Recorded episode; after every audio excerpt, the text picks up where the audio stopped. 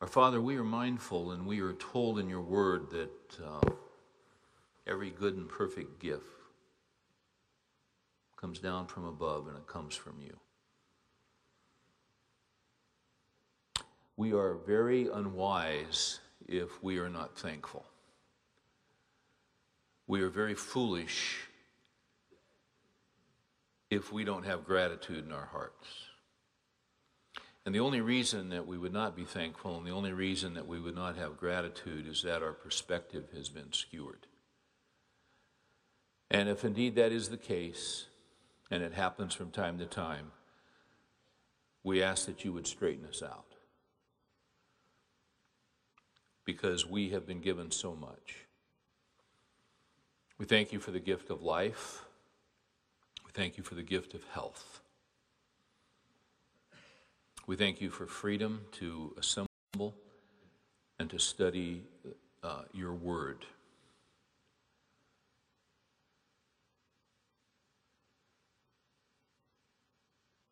There are so many people in the world who would love to have the freedoms that we have here. And we want to be mindful and we want to be careful to give you thanks for what we have.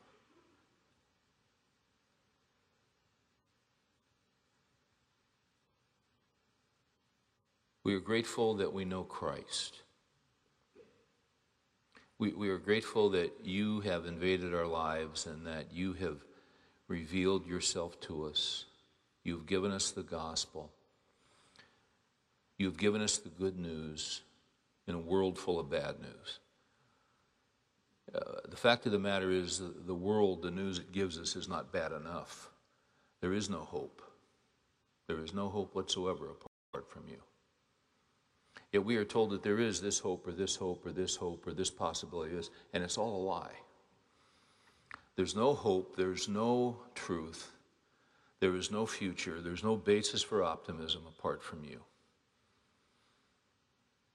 And how blessed we are that you have worked in so many of our lives here to open our blind eyes and show us the truth of the gospel and the reality of Christ that, that he sits at the right hand of the Father, that he has accomplished his work, that he came for a purpose and for a reason. And we believe that one day he's coming back to set things right.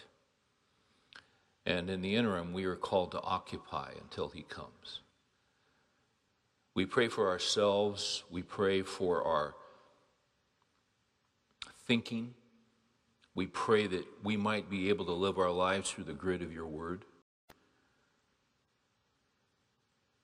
We pray that we might have your wisdom as we are all facing different situations that are hard and difficult, and some are puzzling, and we're not sure what the next step would, would be or should be.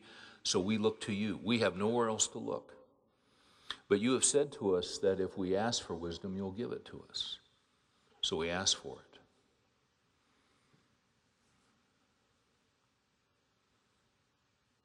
We pray for the guys that are under uh, incredible pressure for whatever reasons.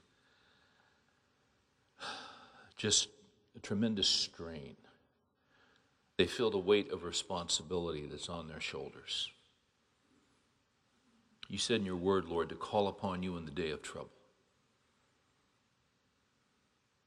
That you would rescue us and then we would honor you. There are guys in here that need to be rescued immediately.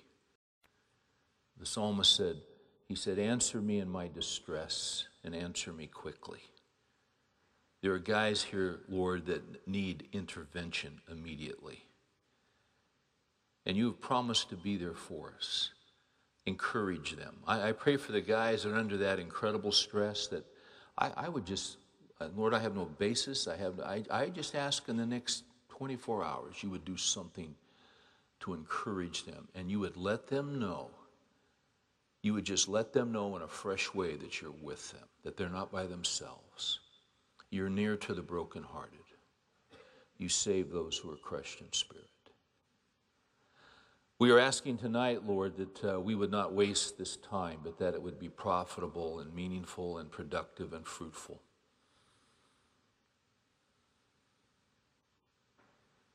We would uh, again ask for teachable hearts We don't want to be closed off to the truth.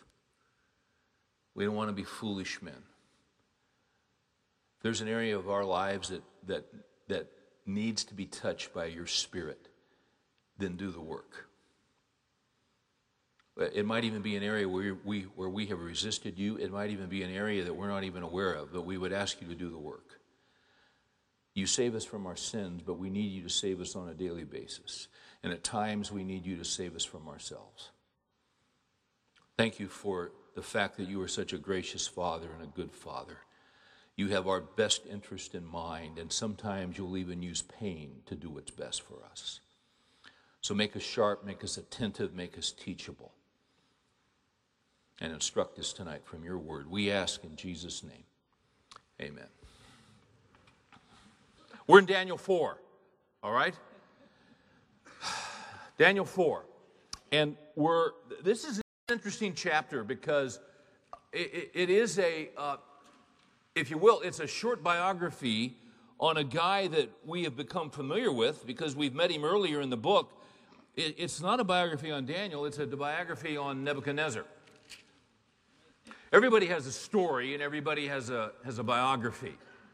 Uh, when I was out in California doing the deal for Crossline Church at Forest Home, one of the things they did before one of the sessions was they had one of the guys give up, get up and give his testimony. Everybody has a testimony. Everybody has a story. And, and this gentleman got up and gave a story. He was probably, you know, 60, pretty young guy, actually. got up and gave his story. And it was an interesting story because uh, he went back to, he came out of college, was married, uh, you know, was uh, majored in physics, uh, did, did very well, went on and got a PhD, landed a great job with NASA, um, wound up traveling around the world and meeting with different co- countries and there's programs and all of this. And uh, well, anyway, he doesn't know the Lord, and uh, the years go flying by. His uh, son goes to college, graduates from college. His son becomes a Christian. Uh, marries a Christian gal. Uh, they have uh, a child. And this guy's story was very interesting. He, he said, Really, the way I came to Christ was not See, the way it's supposed to happen is that a father is supposed to model Christianity to his son. With me, it was the reverse. My son modeled Christianity to me. And I saw how my son related to his wife and how he related to his son. And I couldn't deny the reality that something was different. And so later in life, he became a believer. He became a Christian. See, that's his testimony, that's his story, that's his bio. Everybody in here has a story, and it's unique and it, it, when you hear the story, you just shake your head because we are all recipients of the goodness of God and the grace of God and the providence of God. Everybody in here has a story. Daniel 4 basically is Nebuchadnezzar's story in abbreviated form. Um, several years ago, I met a young man, and I knew him from a distance because he went to school with one of my sons. I Hadn't seen him since he was probably 15 or 16. He's now in his late 20s. And I had sort of known his story, grew up in a Christian family, uh, married, you know, went to Christian schools, solid church, the whole, the whole story. Growing up in Dallas, solid evangelical heritage and tradition. Got married, had a couple kids, got away from the Lord, left his wife, uh, made some really bad decisions in his early 20s pretty much torpedoed his life. Um,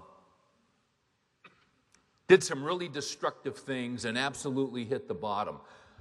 And then God got his attention when he hit the bottom. And for the first time, he really came to know Christ. Not know about him, but know him. And it was probably a year or two after that, and I had heard the story through my son, that I met him and we got reacquainted and as we were talking, he said, Yeah, I've been through a lot of things since you saw me last. And then he dropped his head and he says, I guess, Mr. Farrar, I, I, I'm, I got to learn things the hard way. And I said, Well, that's how we all learn. We all learn the hard way. Everybody in here has learned the hard way. Any, in fact, I'm curious. Anybody in here? Anybody in here have you learned the easy way? I'd like to see your hand because you're delusional. Why is it we can't learn the easy way? We all have to learn the hard way. Something has to happen where we hit bottom. Something has to happen where our lives fall apart because we keep making the wrong choices. We keep doing uh, uh, we keep doing the wrong things. We keep doing the dumb things. We keep doing the things that aren't smart. Why is that? Why, why do we all learn in, in a sense, in a sense, our stories are all pretty much the same. In the, in the sense that we've all had to learn, here's what we all have in common. We've all had to learn the hard way. Now, the question is, why do we all have to learn the hard way? Well, it's because we all resist God. We all resist doing it God's way. We all want to do it our way. We think we know best. We think we we've got more smarts. We think, oh, yeah, that happened to him and him, and it's not going to happen to me because you see, I got it. I, see, I really know. And so, what do we do? We, we set our own path. We, we go against wisdom. We go against good counsel. And we're going to do it our way. And we're going to, and, and quite frankly, we're going to resist God. I, I, uh, there, there was a channel on XM radio simply called Sinatra.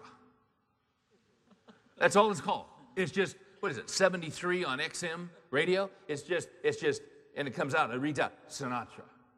Well, when I think Sinatra, I think of one song. I did it my way. That's stupid. That's stupid. And I think he would agree with that today. That's not the way you want to do it. Now, the question is why is it? Oh, oh, and the reason I'm bringing all this up is that you see, that was pretty much, we're talking about Nebuchadnezzar and Daniel 4, that was pretty much his story. He had to learn it the hard way. Why did he have to learn it the hard way? Because he's resisting God. He had to do it his way. Why, why is it that we are all resisting God? Why is that? I just go ahead and it's because of pride. We resist God because of pride. Have You ever had the experience of someone telling you about a movie they just saw? It's a great movie, and they get so excited about it, they go ahead and tell you, you know, you think, I got to go see this movie, and they get so excited, they go ahead and tell you the ending? Don't you hate that? I'm going to tell you the ending. Go to Deuteronomy chapter 4, not Deuteronomy, I'm in Daniel. Go to Daniel chapter 4. Uh, we haven't even read the beginning of the story. I'm going to go ahead and give you the ending. Because uh, this guy's going to give us his biography. And here's the whole point of the biography is in the last chapter of Daniel chapter 4. Now I, Nebuchadnezzar, praise, exalt, and honor the King of heaven, for all his works are true, and his ways are just. Watch this. And he is able to humble those who walk in pride. That's his story, that's his biography. God takes proud men, that's you, that's me, that's Nebuchadnezzar, and what does he do? He lets us hit bottom. He lets our lives fall apart. We find out we're not as smart as we thought we were. And he saves our lives. How does he save us? By humbling us, because you see, he humbles those who walk in pride. And when he does that, he saves your life. It's, it's, it's, it's really kind of a remarkable story. Um, we've run across this guy. Probably the events of Daniel chapter 4 occur maybe 40 years after the events of the previous chapter, which was uh, Shadrach, Meshach, and Abednego in the, in the fiery furnace. You say, well, how do we know that? Well, it appears that when you read the entire chapter, later he alludes to the fact that he was walking around the great city of Babylon, and he was giving himself credit, for the city which he had built. You don't build a city in three weeks. You don't build a city like Babylon. And by the way, there were seven wonders of the world, and one of them was the Hanging Gardens of Babylon. One of the great sites in all the world. This guy built it. He spent his life. So most scholars would say to us there's probably 40 years, maybe 50, that would pass from Daniel 3 to Daniel chapter 4. Now, this chapter we're going to break up into T's tonight. So we're going to break it down and we're going to go through it and then come back and draw some conclusions. In verses 1 through 4, you've got a testimony. Just like the guy I heard give his testimony a few weeks ago, how he came to know Christ. This is Nebuchadnezzar's testimony. Because what we have here is a man who was the most powerful man on the face of the earth who came to faith in the God of Daniel and Shadrach and Meshach and Abednego. This guy became converted. It took him a long time.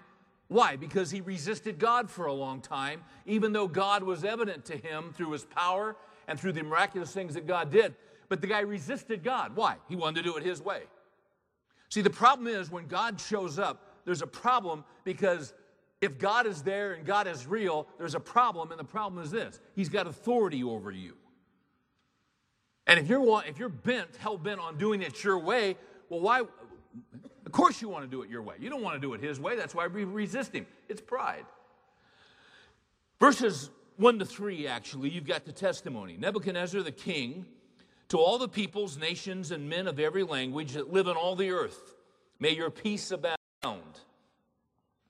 It has seemed good to me to declare the signs and wonders, watch this, which the Most High God has done for me. That's a testimony.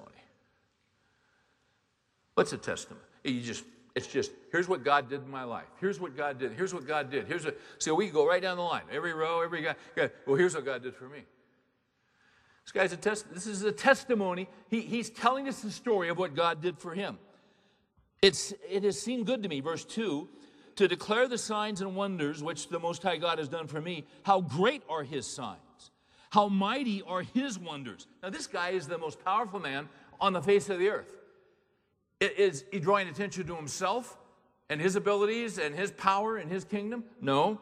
He says, How great are his signs! How mighty are his wonders!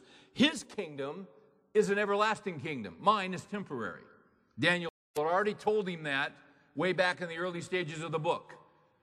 Oh, yeah, you're going to have one of the four great kingdoms, but it's still going to be temporary. But you see, his kingdom is an everlasting kingdom, there's no end to it. Oh, and his dominion, his power, his rule, his reign is from generation to generation. He governs the whole world forever, perpetually.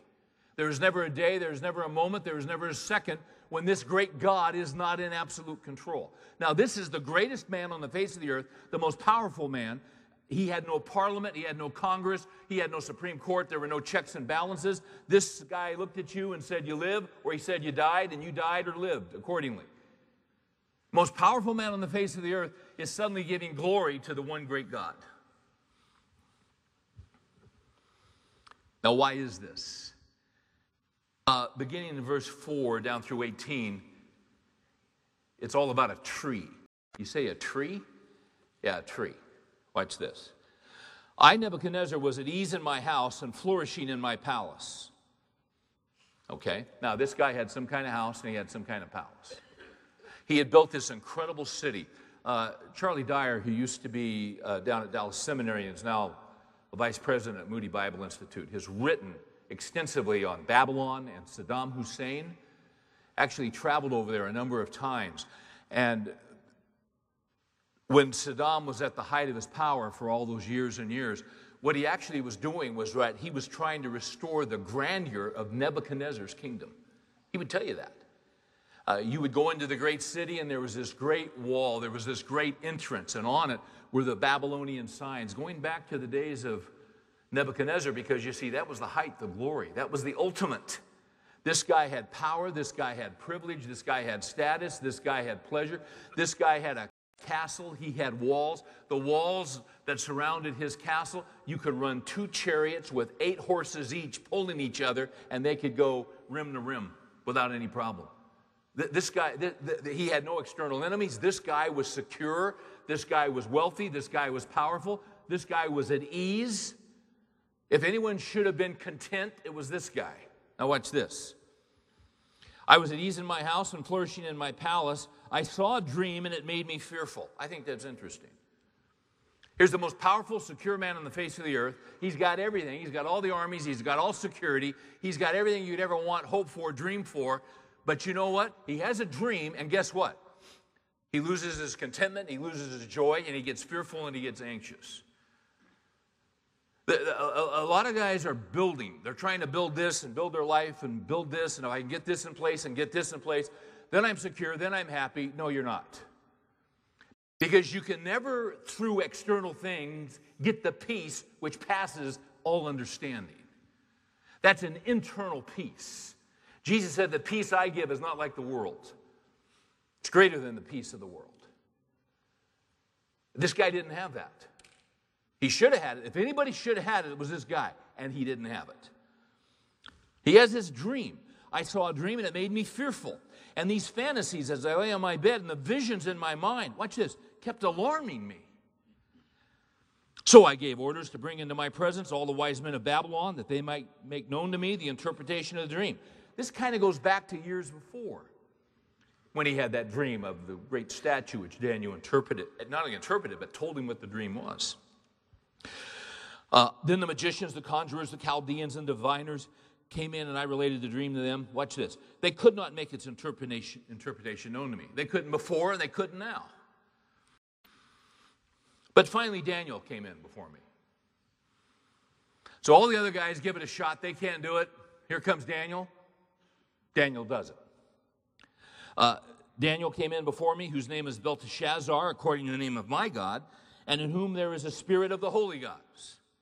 And I related the dream to him, saying, O Belteshazzar, chief of the magicians, since I know that a spirit of the holy gods is in you, and no mystery baffles you, tell me the visions of my dream, which I have seen, along with its interpretation. Now, these were the visions in my mind as I lay on my bed. Watch it, this is kind of wild. I was looking, and behold, there was a tree in the midst of the earth, and its height was great. The tree grew large and became strong. Its height reached to the sky, and it was visible to the end of the whole earth. Its foliage was beautiful, its fruit abundant, and, it, and in it was food for all. The beasts of the field found shade under it, and the birds of the sky dwelt in its branches, and all living creatures fed themselves from it. I was looking in the visions in my mind as I lay on my bed, and behold, an angelic watcher, a holy one, descended from heaven. He shouted out and spoke as follows. So you got this great tree, unbelievable tree. Everybody on the earth can see this tree. But now you got an angel showing up, and watch this in verse 14. He shouted out and spoke as follows Chop down the tree, cut off its branches, strip off its foliage, scatter its fruit. Let the beasts flee from under it and the birds from its branches. Yet leave the stump, this is important, yet leave the stump with its roots in the ground, but with a band of iron and bronze around it, in the new grass of the field, and let him be drenched with the dew of heaven, and let him share with the beast in the grass of the earth. Let his mind be changed from that of a man, and let a beast mind be given to him, and let seven periods of time pass over him. This sentence is by the decree of the angelic watchers, and the decision is a command of the holy ones. In order What's all this stuff about? Watch there. Here's the whole purpose. In order that the living may know that the Most High is ruler over the realm of mankind and bestows it on whom he wishes and sets it over the lowliest of men. This is the dream which I, King Nebuchadnezzar, have seen.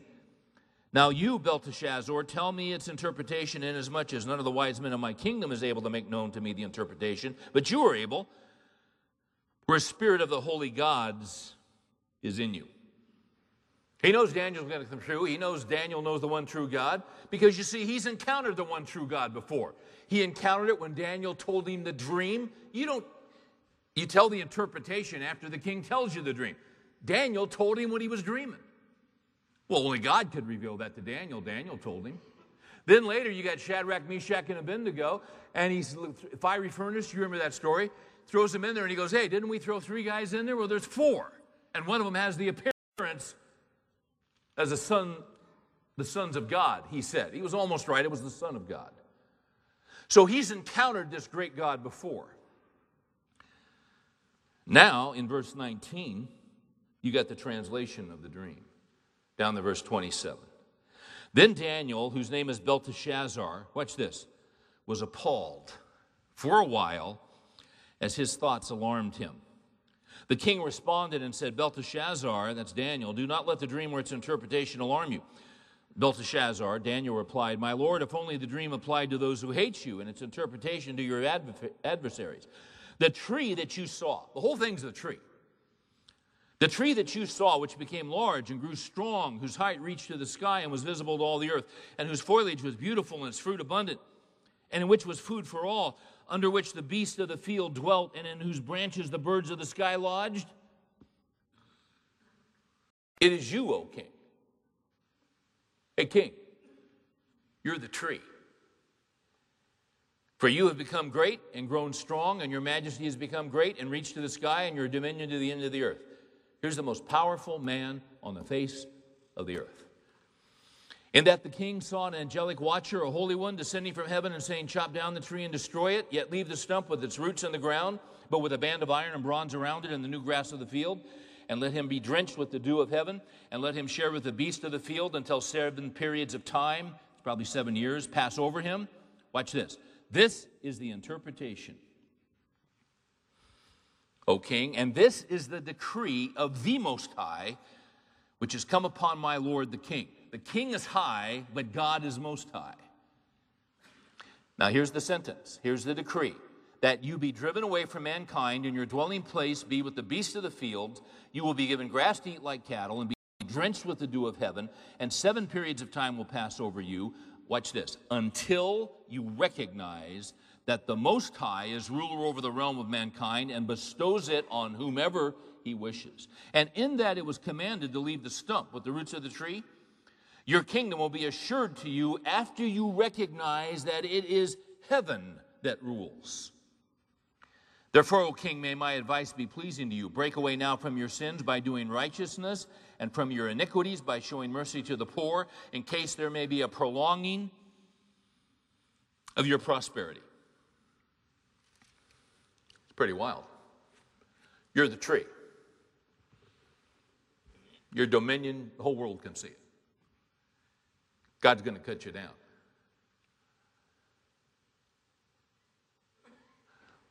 You're going to have the mind of an animal, and you're going to graze in the fields with the beast for seven years. Oh, get this. At the end of the seven years, your kingdom is going to be given back to you.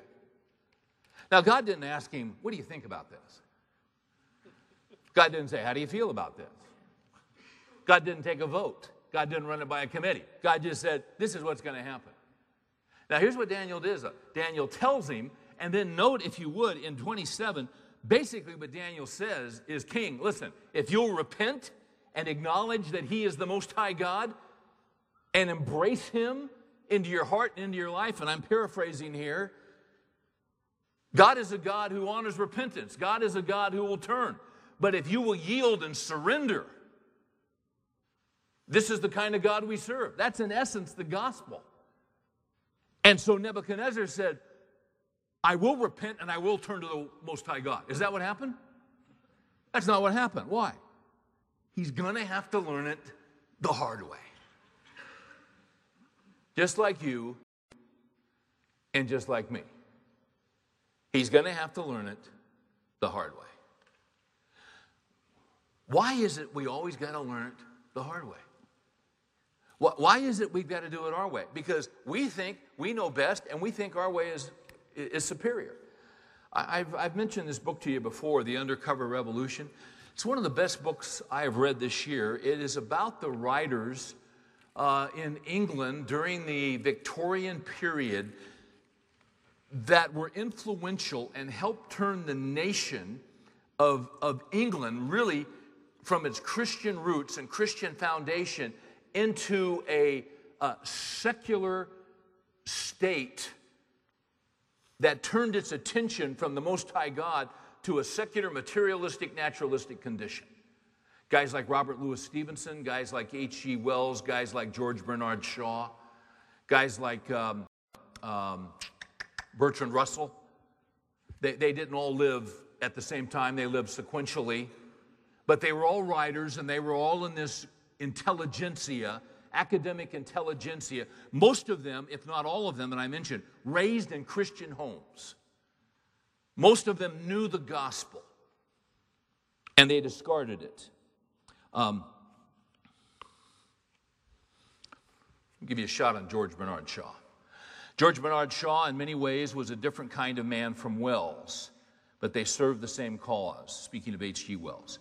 He was born in Dublin, and a satirical letter on Moody and Sankey Dwight Moody, Ira Sankey. He wrote a satire on these guys when the evangelist visited that city in 1875 was his first venture into print. So what's his first venture? He, he, he is sarcastic and cynical about the men who preach the gospel. His Protestant relatives saw the letter as a public profession of atheism, but Shaw denied such charge. It's interesting when you read the history of these guys, when you read their lives, they all denied that they were denying the faith. They all said they were part of the faith. They all said, I am a Christian. But they actively worked in what they said and what they did against Christianity. They were atheists, only they didn't have the courage to come out and say they were atheists initially. Uh, Shaw denied any such charge. He would not even accept the title agnostic. Indeed, religion would be prominent in a number of his later plays, with characters represented as in search of God. But it was a flippant search. Had he not often said he would give God five minutes to strike him dead? That was his, that was his mantra. God's real. I say these things, and if God's real, he'll strike me dead in the next five minutes. Well, God didn't strike him there, therefore, God must not be real. Um, his play, uh, Black Girl in Search of God, describes her failure in seeking many theologies and how she eventually comes to a man Shaw intends us to recognize as Jesus Christ. She finds him congenial and wise, but giving to conjuring tricks. Christianity without the supernatural might be tolerable, but not a Christianity that has God as its author. Along with the whole group of his friends, Shaw believed evolution proved the slow progress of man to perfection. Salvation could be hoped for, as H.G. Wells also theorized, in the supermen of the future. At the same time, Shaw was for reforming society now. He was confident that socialism was the way forward. And he even came to believe that Soviet communism under Stalin might show how the beautiful ideal could be realized. Then you go on, and he was called, this was the man who, through his books, plays, and finally films, became described as schoolmaster to the world. He still studied in schools. Um, he was never happier than when he was changing. Catch this. He was never happier than he was changing the meaning of such words as wicked, marriage, life, and death. He would twist them. Typical of his mis- misuse of words was the assertion, I believe in life everlasting, but not for the individual. Just a complete cynic. Uh, he did it his way. The guy goes on and talks about Bertrand Russell. They all did it their way.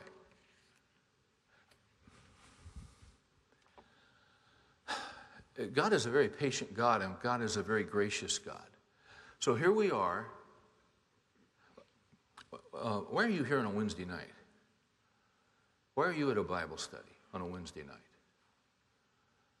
You're, at, you're here to Bible study because one of two things. You're here for one of two reasons.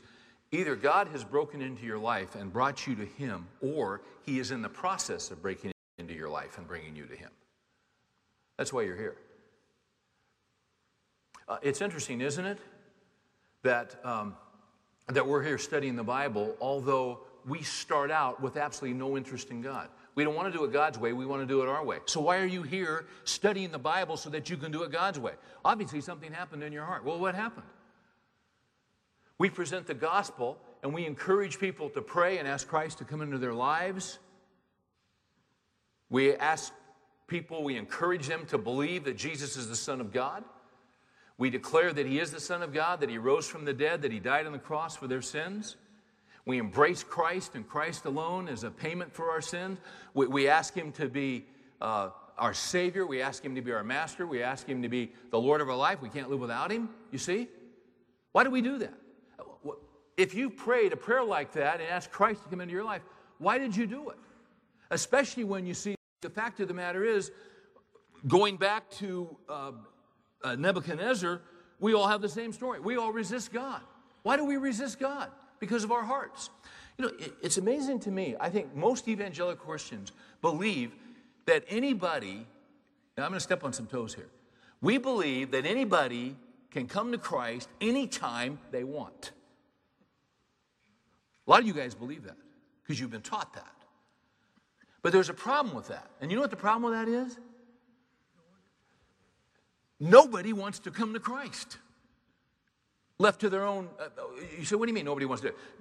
You don't want to come to Christ. We want to do it our way. We are resistant to the things of God. We want to be gods of our own life. That's why we resist God and want to do it our way. So why does anybody come to Christ? You know what Jesus said? He said, No man comes unless the Father what? Draws him. Why is that true? Because our hearts are desperately sick and wicked. It's because we're dead in our trespasses and sins. We are locked up in our sin. Dead men can't change. Dead men don't change. Dead men can't will to become alive. Here's the fact of the gospel. Francis Schaeffer used to say, uh, someone asked him one time, if he had an hour on a plane to explain the gospel, how would he spend the hour with the person sitting next to him? And you know what Schaeffer said? Schaeffer said, I believe we are too quick to share the good news. He said, if I had an hour to talk to someone about the gospel on the plane, I would spend 45 to 50 minutes telling them the bad news. And you know what the bad news is? You're a sinner, you're dead in your trespasses and sin, and on your own, by yourself, there is absolutely nothing you can do to change. You can't earn your way, you can't work your way, you can't give your way, you can't donate your way. You are absolutely caught up in your trespasses and sin, and there is no hope for you whatsoever. And there is nothing in you that'll call to God unless the Spirit of God works in your life. And then the last 10, 15 minutes, he'd give them the good news that there's a Savior. Jesus said, No man can come unless the Father draws him. Here's what else Jesus said. Jesus said, All whom the Father has given me, watch this, will what? You got to know this first. All the Father has given me will come. You see, we spend our lives resisting God. But you know the fact of the matter is, God cannot be resisted. Even when you want to resist Him. If God has chosen you to eternal life, guess what? You're coming. You're coming. And he's going to work in your heart, and he's going to change your heart, and he's going to draw you and regenerate. And at a certain point, you're going to say, Lord Jesus, come into my life. Now, that's the gospel. Now, I'm getting ahead of myself. Um, you get the translation of the dream. He says, Look at King, you, you, you, you've not acknowledged God, you've not embraced Him. You've got seven years, you're going to live like an animal. And does this guy respond and say, Oh my gosh, I can't believe this. I'm, Lord, forgive me. Come in. Does he do that? No. Why? He's got to do it the hard way, just like you did. Just like I did. He's got to hit absolute bottom. Now, here we come. Watch uh, verse 28. In verse 28, you've got the turn. The turn. The turn? Yeah, it happened a year later. The turn is from sanity to insanity. Verse 28 All this happened to Nebuchadnezzar the king. Twelve months later, he was walking on the roof of the palace of Babylon. The king reflected and said, Is this not Babylon the Great, which I myself has built as a royal residence by the might of my power and for the glory of my majesty? While the word was in the king's mouth. And by the way, God was gracious to this guy. There was a king in the book of Acts named Herod, and when he got up to speak, they said, Oh, the voice of a God and not a man. And you know what the Lord did? He struck him with worms in his intestines, in his guts, and the sucker died a painful, horrific death, a putrid death. Does God do this to this guy? No. God's gracious and God's merciful. Watch this. He says, Is this not the great city which I have built? And for the glory of my majesty. While the word was still in his mouth, a voice came from heaven saying, King Nebuchadnezzar, to you it is declared, sovereignty has been removed from you. You will be driven away from mankind. Your dwelling place will be with the beasts of the field. You will be given grass to eat like cattle, and seven periods of time will pass over you until you recognize that the Most High is ruler over the realm of mankind and bestows it on whomever he wishes. In other words, you're not sovereign, he's sovereign. Immediately, watch this. Immediately, the word concerning Nebuchadnezzar was fulfilled, and he was driven away from mankind and began eating grass like cattle, and his body was drenched with the dew of heaven until his hair had grown like eagle's feathers and his nails like bird's claws. That's the turn. So for seven years, this guy turned insane and he lived like an animal. You know, the worst thing that can ever happen to you or me is for God to give us what we want. You know, when you're a kid, you just want, it, give me, it's mine, it's mine. The worst thing that can happen in your life, see, we all have plans, we all have goals, we all have uh, aspirations. The worst thing that could ever happen to you is for God to give you what you desire.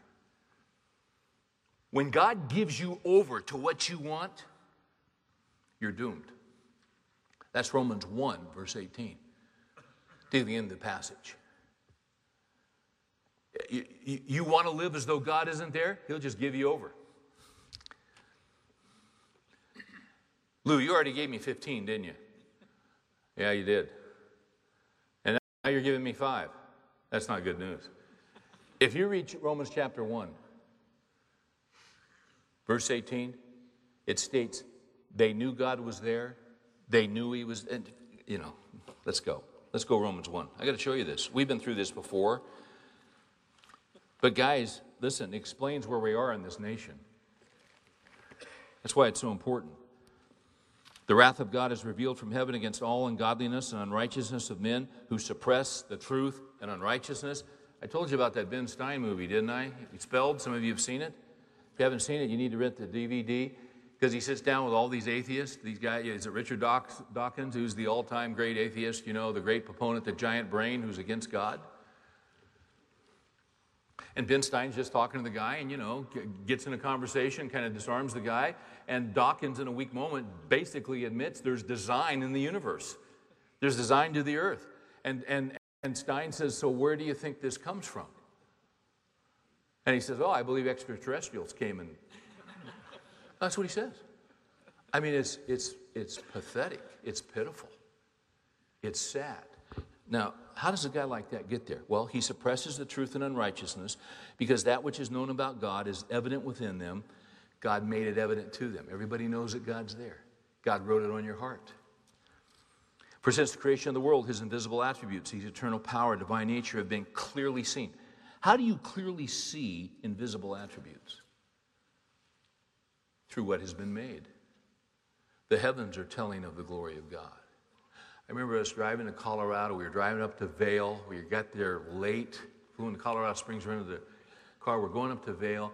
We're on the Continental Divide. It's about 10:30, 11. We get out to stretch our legs. Just get out, just to walk around. I just happen to look up. Crystal clear night, and I'm going to tell you something. At 10,000 feet, those stars about knocked me over. They just about knocked me over. And the first thing I thought was, the heavens are telling of the glory of God. Psalm 19. He's everywhere. Even though they knew God, they did not honor him as God or give him thanks. They became futile in their speculations, and their foolish heart was darkened. Professing to be wise, they became as fools. They exchanged his glory. Uh, verse 24, therefore God gave them over. Verse 26, therefore God gave them over. Verse 28, therefore God gave them over. Why? They won't acknowledge that God is there. Nebuchadnezzar wouldn't acknowledge that God is there. Can I tell you something about the greatness of God, guys? And, and, and here's why we know Christ. We, we spend our lives resisting Him. Let me just wrap this up. We spend our lives resisting Him. It's very interesting, and I didn't read this, and I don't have time to read it, but there's a section in here about how these different writers would write about their lives and how they basically they basically gave an appearance that their lives and their philosophy brought about the most happiness. Yet the fact of the matter was, when you examine their personal life, life, they were the most miserable of men. No joy, no contentment, no peace. Why? Because they weren't at peace with God. In fact, they denied that God existed. See, they resisted him. They resisted him. They resist. You know what's great about God, and you know what's great about why we are Christians and why we know Christ? Um, this great God whom we serve, that we resist, he's irresistible. He's irresistible. Let's finish out Daniel 4, and I'm going to show you this. This is the testimony of this great king. And, and, once again, you see, it's the sovereignty of God that brings joy and contentment and peace. This guy had to learn the lesson the hard way. Um, note, if you would, verse Note, if you would, verse 34, because in verses 34 through 37, he reaches the truth. But at the end of that period, I, Nebuchadnezzar, raised my eyes towards heaven, and my reason returned to me. You know, there's a certain point in our lives when Christ breaks in, and guess what happens? Our reason returns. And we say to ourselves, How could I have been so stupid? How could I have been so foolish? How could I have been going down this path so long? What's happened? God invades your life and he returns reason to you. At the end of that period, I, Nebuchadnezzar, raised my eyes towards heaven, and my reason returned to me, and I blessed the Most High and praised and honored him who lives forever. Watch this. For his dominion is an everlasting dominion, his kingdom endures from generation to generation. All the inhabitants of the earth, including me, he would say, are accounted as nothing. He does according to his will in the host of heaven and among the inhabitants of the earth. And no one can ward off his hand or say to him, What have you done? You know what that means? He's irresistible. At that time, my reason returned to me, and my majesty and splendor were restored to me for the glory of my kingdom, and my counselors and my nobles began seeking me out. So I was reestablished in my sovereignty, and surpassing greatness was added to me. God gave him the kingdom back. That's why the tree was cut, but they put a, a band of iron and bronze around the stump so that the tree couldn't be destroyed, because after seven years, God was going to raise him up. Now I, Nebuchadnezzar, praise, exalt, and honor the King of heaven, for all his works are true and his ways just, and he is able to humble those who walk in pride. Now, I want to finish with this. When I say that God is irresistible, some of you guys don't like that. You just don't like it. I want to give you, just as we finish, let me give you one, two, three, four things that are irresistible about God. Number one, the power of God is irresistible. What did he say? He says, No one can ward off his hand. Number two, the plan of God is irresistible. Did, did uh, God have a plan for Nebuchadnezzar's life? Yes. It was irresistible. God said, Listen, here's what's going to happen. You don't respond. There's going to be seven years animal. Seven years it's over. I'm going to restore it. That's irresistible. That's a sovereign God who's in control of all things. So the power of God is irresistible. The plan of God is number three. The timing of God is irresistible. God loves, he'll just show up and say, here's what's going to happen in this time frame. Seven years to, to Pharaoh, seven years of prosperity, seven years of drought. To this guy, seven years you're going to be an animal, seven years you get your kingdom back. Here's what else is irresistible the salvation of God is irresistible. And you know what? That bothers some of you guys.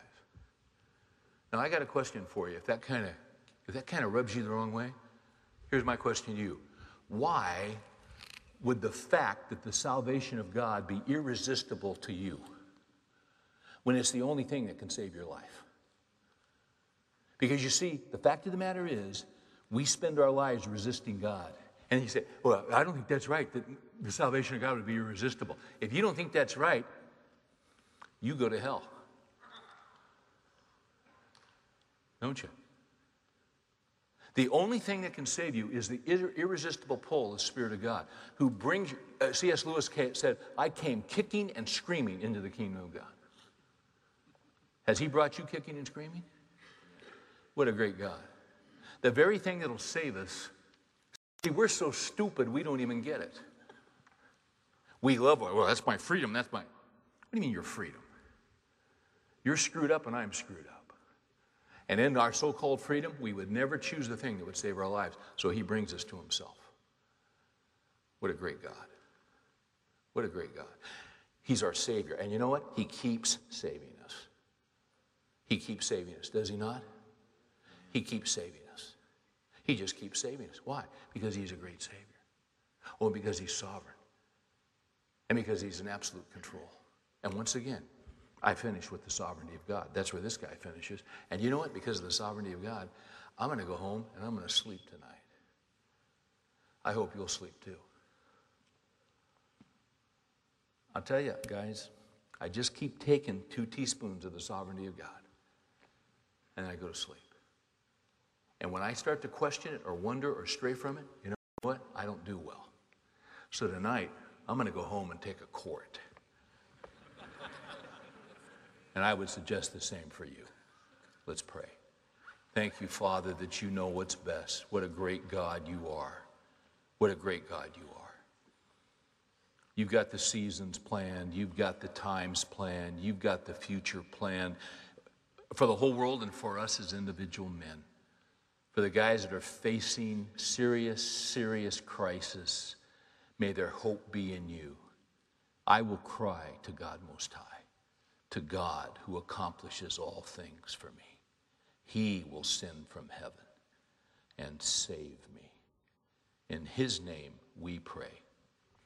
Amen.